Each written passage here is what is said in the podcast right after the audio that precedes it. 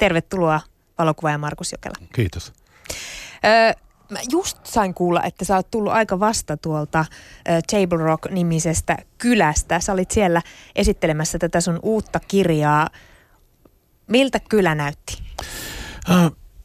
No kyllä on näyttänyt kaikki nämä vuodet ihan samanlaisilta. Siellä ei, siellä ei mikään muutu. Et se on ollut yksi semmoinen niin kuin, myös kirjan vähän teema, että, että, että paikka aina samanlainen. Eli ihmisille tulee vähän ryppyjä lisää, mutta... Joo, joo, ja mehän käytiin vuonna 1992 eka kerran, että sen jälkeen ihmiset on vähän vaihtunut siellä.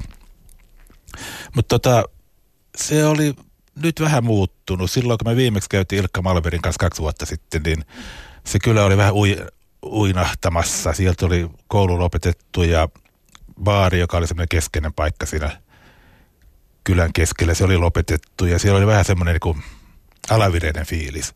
Mutta nyt, nyt taas niin kuin se oli niin kuin herännyt elä, eloon. Baari oli avattu ja kouluun oli keksitty kaikkea toimintaa ja se on pieni paikka, niin pari tämmöistä pikkuasiaa sitten niin kuin nostaakin taas niin kuin meininkiä siellä.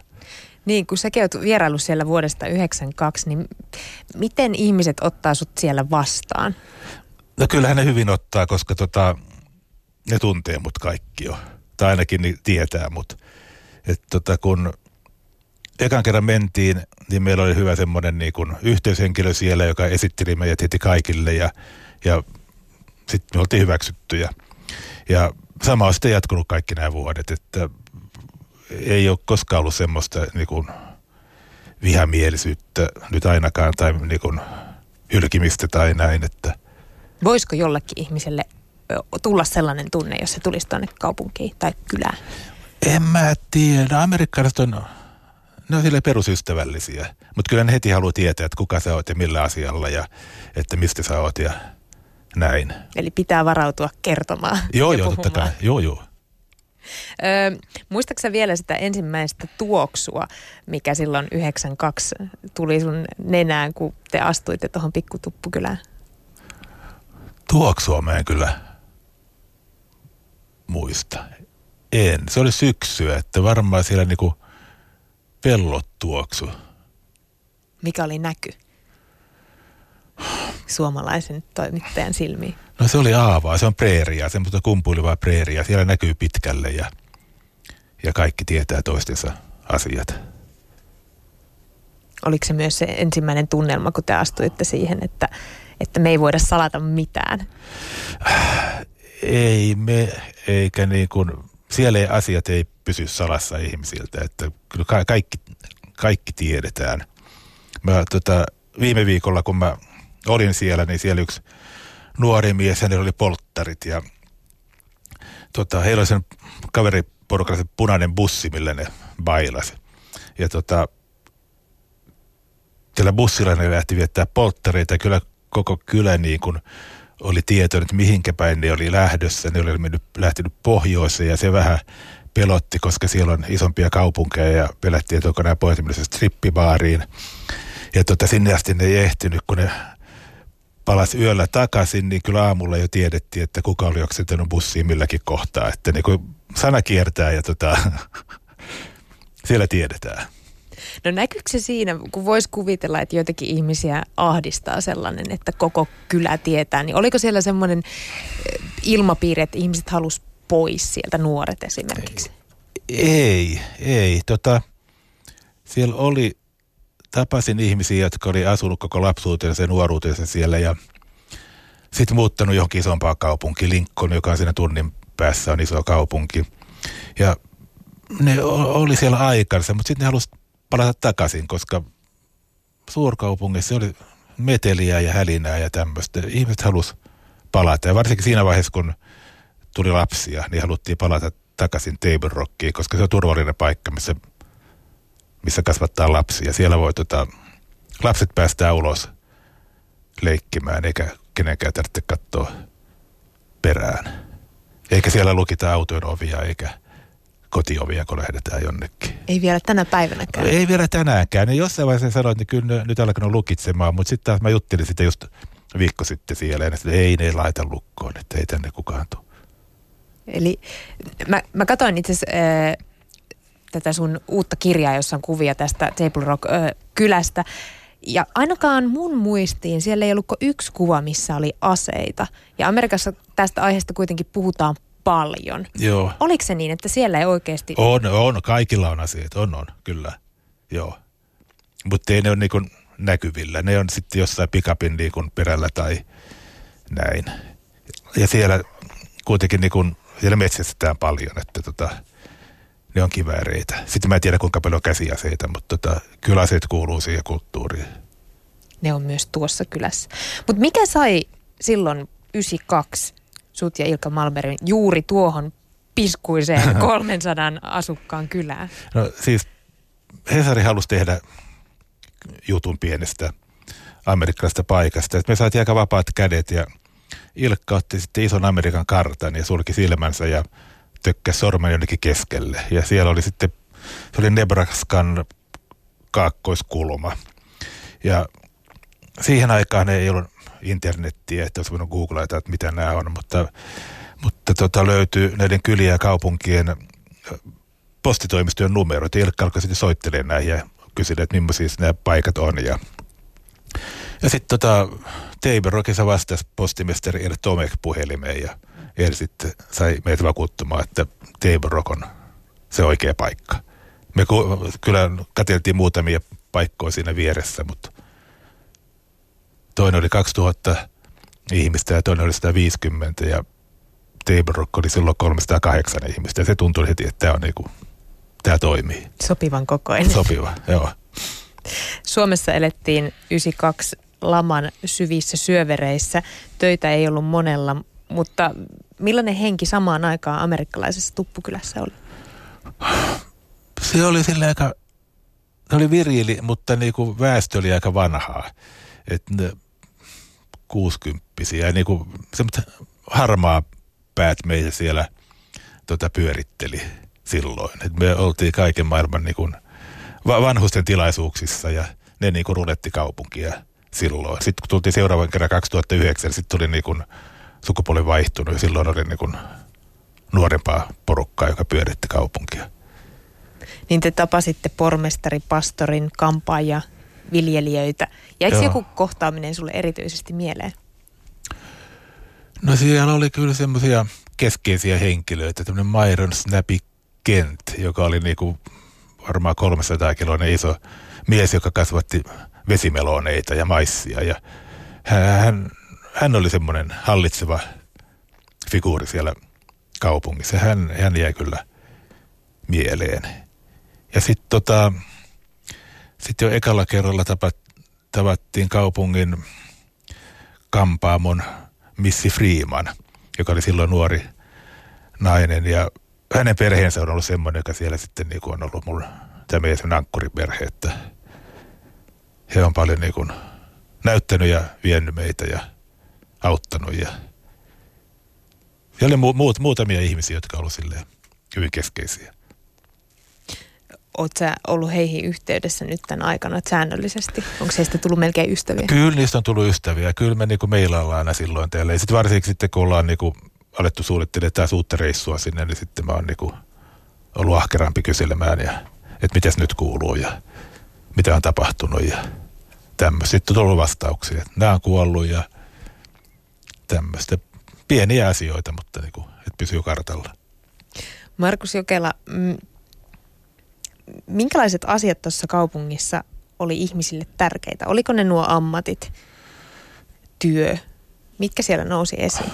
No siis yhteisöllisyys on varmasti se, vaikka se on tämmöinen muotisana, mutta tota, kyllä se siellä näkyy, että kun joku jollekin tapahtuu jotain ikävää perheen kuolee tai muuta, niin kyllä siellä heti niin kuin jeesataan ja tullaan apuun ja ollaan mukana. Ja se, se oli semmoinen iso asia. Sitten tietysti tämä turvallisuus, mistä mä puhuin, että siitä ne puhuu aina, että kun tää, täällä on turvallista olla, täällä on turvallista kasvattaa lapset ja, ja sitten tavallaan semmoinen hyvin perinteinen perus elämänmeno.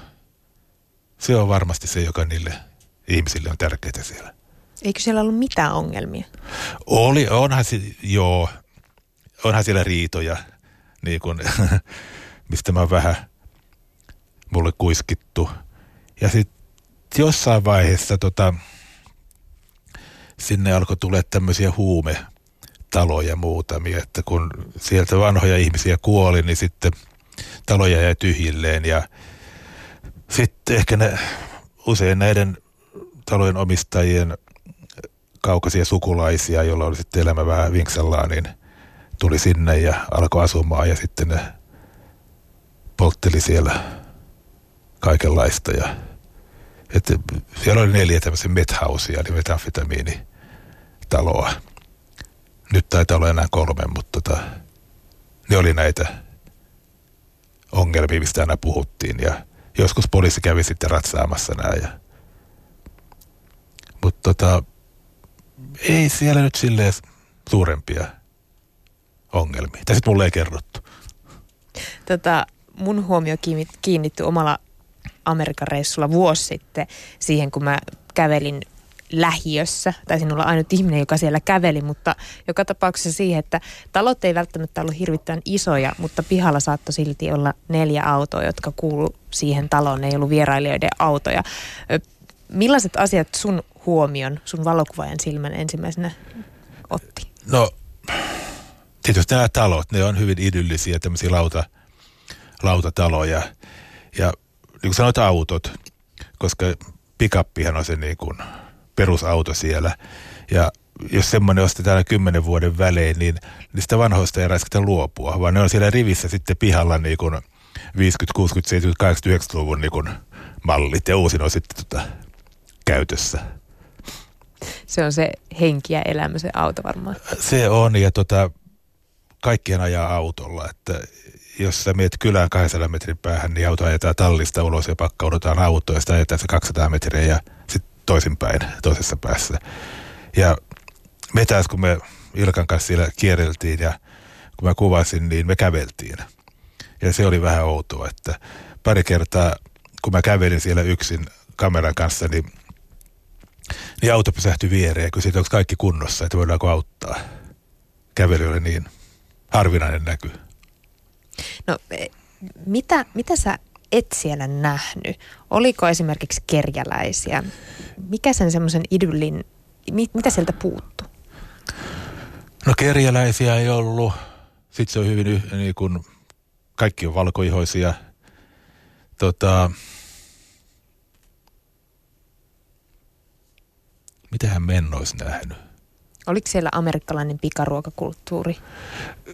Siinä kyllä se ei ollut, mutta kyllä se naapurikylissä oli sitten niin kuin Subwayta ja tämmöisiä mäkkäreitä ja muuta. Teebrokys ei, se on niin pieni. Mä äh, luin tuosta teidän kuvauksista, että te joitte Ilkan kanssa jotain tomaattiolutta. Redbieriä, joo. Miltä se maistuu? No se on puoliksi tomaattimehua ja puoliksi kaljaa. Ja tota, mä tiedän, että se kuulostaa niin kuin yrjöltä, mutta se on aika hyvää. Kun mulla oli kirjajulkkarit nyt joku viikko sitten täällä Helsingissä, niin mä tarjosin aluksi ihmisille tätä redbieriä. Ja puolet tykkäsi ja puolet inhos. Eli jako mielipiteitä. Joo, se oli semmoinen, me saatiin sitä eka kerran 92. Ja tota, sitten kun tultiin Suomeen, Ilkan kanssa mietittiin, että muistaako se redbieri, että kusettiko ne meitä vai ei, että ol, oliko se niinku, ol, oliko se ihan oikeeta, juoko ne sitä. Mutta sitten kun seuraavan kerran mentiin, niin sitten sit taas siellä nähtiin ihmisten juovan sitä, että kyllä se on niinku ihan... Niin te tarkistitte, o, o, Me tarkistitte, joo joo kyllä. hyvä, hyvä. No kuinka helposti, jos ajattelet tuota kylää, niin kuinka helposti sinne rantautuisi esimerkiksi vaikka vegaaniruuat tai muut trendit? Ei sinne trendit hirveästi rantaudu ja syöminen oli vähän ongelma, koska se ruoka on vähän erilaista kuin täällä. Se on aika raskasta ja rasvasta ja tämä baari, mistä puhuttiin, niin mä kerran huomasin silloin, kun baari oli vielä olemassa, että tuolla on tota, siis vegaani annos. Mä, mä, mä päätän tommosen, mutta se oli makaronivelliä. Että se oli niin kuin lähi, mihinkä päästiin. Sillä ei varmaan kauheasti elä. Ainakaan kauhean ravintorikasta se ei. No ei, ei. Eli se oli, se oli siis hampurilaista? Hampurilaisia ne syö niin kuin, joo, perheiden kanssa tullaan lounaalle tai illallisille baariin ja syödään hampurilaisia. No kuinka ja huol- ranskalaisia. Kuinka huolissaan lääkäri joutuu tuossa kaupungissa olla, jos siellä ajetaan autolle ja No kyllä mä olisin, jos olisin lääkäri, koska mitähän mä sanoisin, suuri osa ihmistä on kyllä niin kuin erittäin ylipainoisia. Ja minäkin, joka on niin kuin aika kaljavatsainen, niin mä olin siellä kyllä hoikkapoika. Että. Mm, ensimmäinen visitti siis 92, sitä seuraava 2009. Sä tulit viikko sitten sieltä viimeisimmältä reissulta. Näkyy, niin sä sanoit, että siellä ei oikein minkäänlaista muutosta ole tapahtunut. Eikö se edes ulkoisesti ole muuttunut se kaupunki? Ulkoisesti se ei ole muuttunut juuri ollenkaan. Ne kuvat, mitä mä olen ottanut 92, ne voisi olla otettu nyt tänään. Ne, siellä ei niin rakenneta juurikaan mitään uutta. Kyllä ne, se, on, se on hyvin samannäköinen kuin 26 vuotta sitten.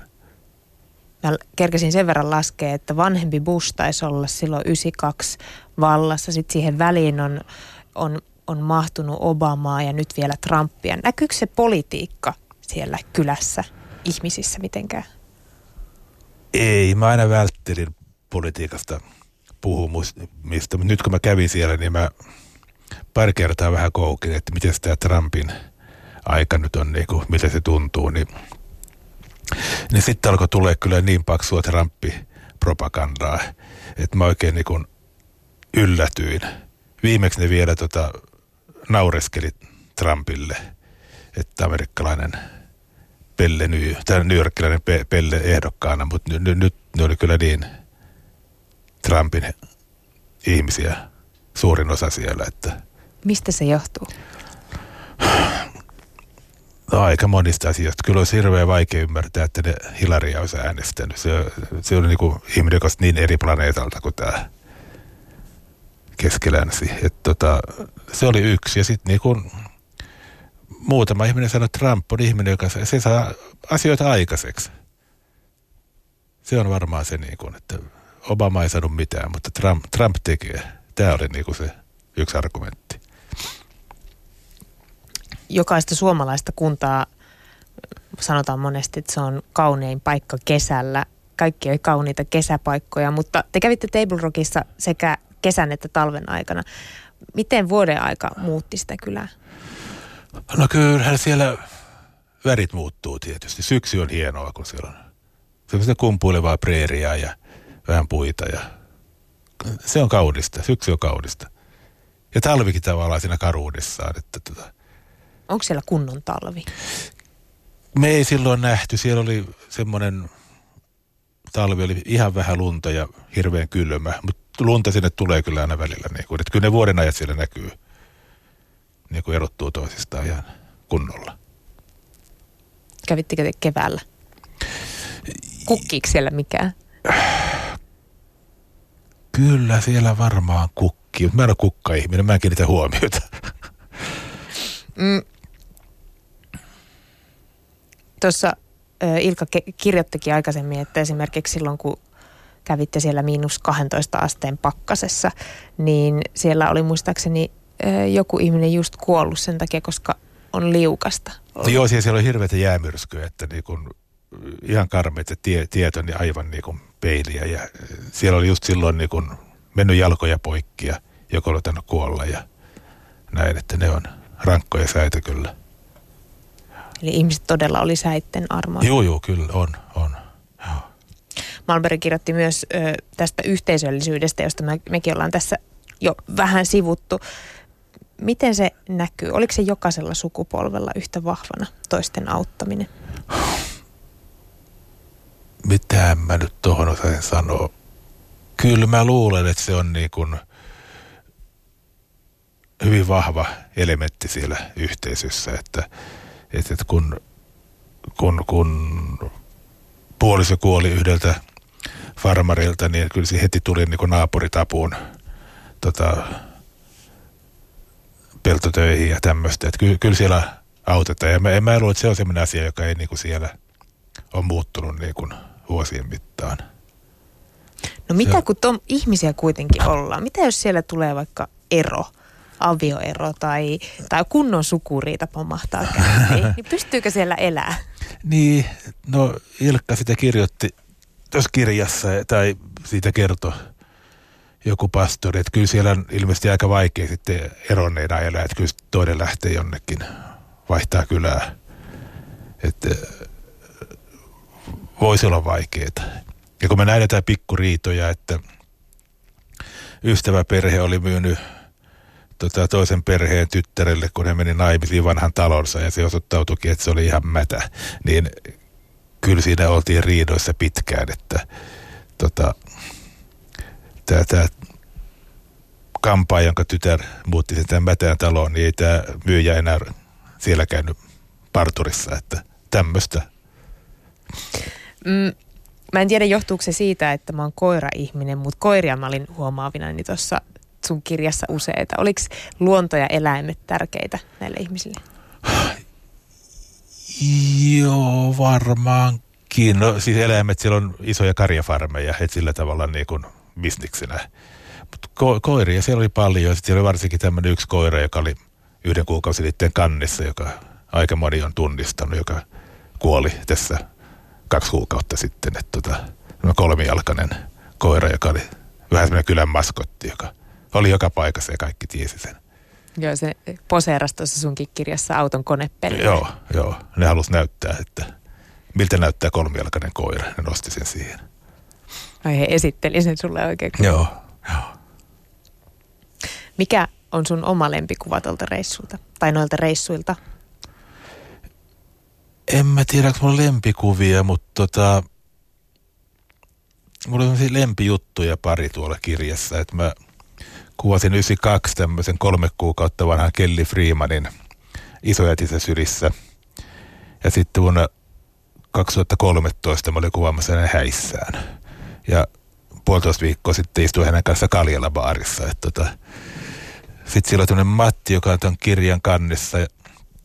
18-vuotiaana hän on just lopettanut koulunsa. Sitten siellä on tota, kuva Mätin pojasta Skylerista 18-vuotiaana, kun hän on lopettanut koulunsa. Että täm, täm, tämmöisiä aikajuttuja, mistä mä tykkään. Tota, nyt viimeisellä reissulla sä sait kylän avaimen. Mitä se tarkoittaa? En mä tiedä. Ne halusi jotenkin niinku muistaa mua ilmeisesti. Se oli vähän tämmöinen symbolinen ele. Ja kukaan ei muistanut, että kuka olisi aikaisemmin saanut kylän avainta. Että se oli vähän spesiaali vielä. Mutta oliko se siis konkreettisesti joku avain? Tota, siellä oli tiilitehdas siellä kaupungissa aikoinaan ja siellä loju tiiliä, jossa lukee isolla Table Rock kyljessä. Mutta sitten ne oli jossain vaiheessa käynyt harvinaiseksi, kaikki oli vienyt ne, mutta nyt mä sain semmoisen tiilin, missä lukee Table Rock ja siinä oli liimattu semmoinen iso ruostinen avain kiinni. Se on varmaan pääsy, pääsykortti tuonne aina. Varmaankin. Mä sanoin, että olisivat antaneet sitä avaimen heti, kun mä aloitin hommat, niin se olisi ollut paljon helpompaa. No mitäs nyt? Kirja on valmis, jossa on kuvat. Viikko sitten sä saavuit Table Rockista. Oliko se sun viimeinen kerta tuossa kylässä? No mä en tiedä. Nythän mulla ei oikein mitään syytä enää mennä, kun mä saan ton kirjan pakettiin, mutta sitten tuntuu myös oudolta, että mä enää koskaan menisi sinne. Että kyllä mä nyt luulen, että mä menen käymään. Tuota on vähän vaikea jatkaa, kun kirja kertoo kylästä, jos ei tapahdu mitään, niin vaikea tehdä tota, osa kaksi mitään ei tapahdu enää että, missään. Että, tota, en tiedä, menenkö sinne valokuvaamaan, mutta kyllä mä varmaan käyn siellä. Uskokö sä, että tulevaisuudessakaan Table Rockissa ei tapahdu mitään? Vai kuoleeko se kyllä jossain vaiheessa? En mä usko. Siinä nyt suunnitellaan siihen 10 kilometrin päähän kaivosta, jota kaikki vähän odottaa. Toisaalta niin kuin se tuo, tuo työtä, mutta sitten pelätään, että se tuo niin paljon vieraita ihmisiä ja, ja tota, hälinää ja melua, että niin kun, se, on, se on vähän semmoinen muutosjuttu, mitä nyt ihmiset suhtautuu vähän kaksijakoisesti, mutta joka saa jo tullessaan saattaa vaikuttaa sitä aika paljon sen kylän niin kuin elämään.